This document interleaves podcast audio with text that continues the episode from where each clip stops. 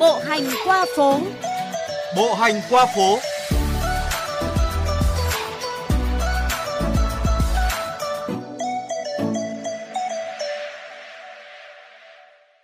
Các bạn thân mến, mai đào và muôn sắc hoa làm nên phố Tết và dậy hương xuân theo mỗi bước chân người.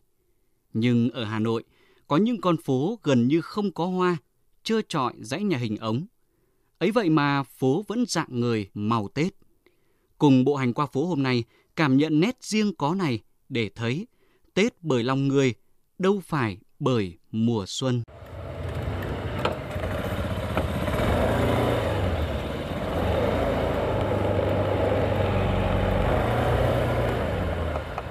Nếu đã dạo chơi ở những con phố đậm sắc xuân, Mạn Nhật Tân, Tây Hồ hay 36 phố hàng, bạn sẽ ngạc nhiên khi qua một nơi ít hoa như phố Trịnh Đình Kiều, dọc sông Lừ, phía làng Định Công Thượng.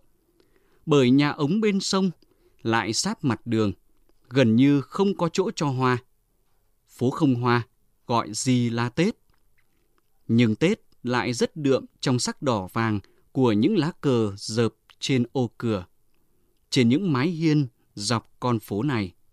Trong xóm này là có cái nhóm ở trên Zalo ấy, tổ trưởng dân phố chú ấy ờ, cứ cho lên nhóm là ngày này ngày này là à, các nhà treo cờ thì mọi người treo thôi. Ngày mùng 2 tháng 9 rồi ngày mùng 10 tháng 10 rồi các người đấy treo ngày lịch sử của đất nước. Và có các kỷ niệm là phải treo từ đầu xóm cuối xóm. Trong câu chuyện đầu năm của các bà, các mẹ, Chuyện treo cờ được nhắc đến bình thường như thể Tết phải có bánh trưng, giò chả. Với họ, trang trí gì thì trang trí. Trước Tết phải treo lá cờ thật mới, phẳng phiu, đến tận ra riêng, hết mùng mới hạ. Phố dợp cờ từ ngoài đường vào tít ngõ sâu. Tại một ngôi nhà khác ở gần cầu Định Công, cửa hàng cửa hiệu hãy còn nghỉ Tết. Một phụ nữ trung tuổi vận áo dài ra mở cửa, ngước nhìn lá cờ phấp phới bay. Chị nở nụ cười lâng lâng, nhận ra trời lộng gió. Treo cờ mình cảm thấy cuộc đời nó vui nữa chứ. rồi đời nó, nó nói chung là ý nghĩa, ý nghĩa nhiều hơn. Đúng nghĩa phải trí thức, văn minh, lịch sự. Nó vui tươi, nó vui tươi về ngày lễ, ngày Tết. Sắc màu đỏ kiểu như là phong tục Việt Nam. Phố Trịnh Đình Kiều chỉ dài hơn hai cây số, uốn lượn bên sông Lừ, từ nút giao cầu Đặng Xuân Bàng, Trần Hòa, men theo hồ rùa, qua làng Định Công, nối vào ngã tư Nguyễn Lân, Lê Trọng Tấn. Phố gần như không có vỉa hè. Đoạn nào có hè thì hoặc rất bé, hoặc sẽ mọc ra tủ điện, gốc cây, bục bệ. Mạn có nhà dân thì thế. Mé bờ sông, lối đi rộng chỉ vài gang tay, lại sát bên lan can dì xét, liêu siêu như muốn ngã nhào xuống nước. Là một phân đoạn của Kim Ngưu, sông Lừ chảy qua đây vẫn một màu huyền trước khi về Bắc Linh Đàm hợp cùng Tô Lịch. Nhờ được nạo vét, vớt rác thường xuyên, gần đây nước đã loãng hơn, đủ soi bóng nhà cửa đôi bờ. Ngửa lên trời hay nhìn xuống nước, bạn đều thấy dợp bóng cờ, nơi mỗi ô cửa chung cư hồng kỳ phấp phới ở cầu Định Công, cờ đỏ sao vàng thắm tươi trước mỗi ngôi nhà. Những lá cờ còn nguyên nếp gấp, được treo lên với tất cả trân trọng, nâng niu. Và những lá cờ tung bay trên tầng cao căn hộ.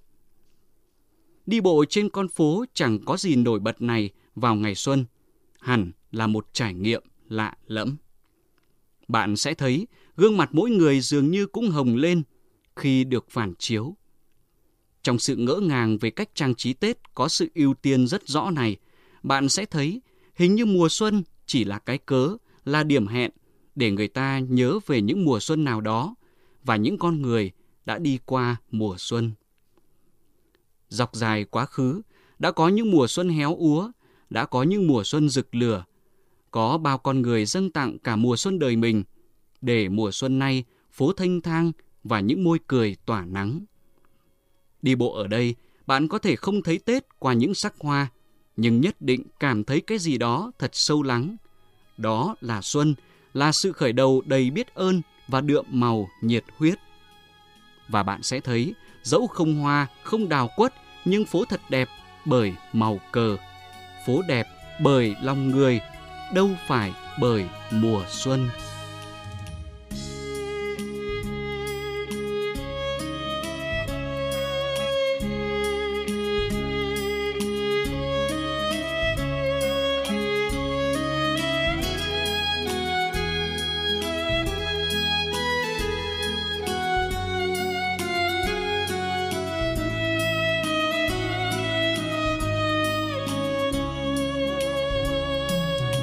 Các bạn vừa nghe chuyên mục Bộ hành qua phố với bài viết Đâu phải bởi mùa xuân. Xin cảm ơn và hẹn gặp lại bạn trong chuyến bộ hành lần sau.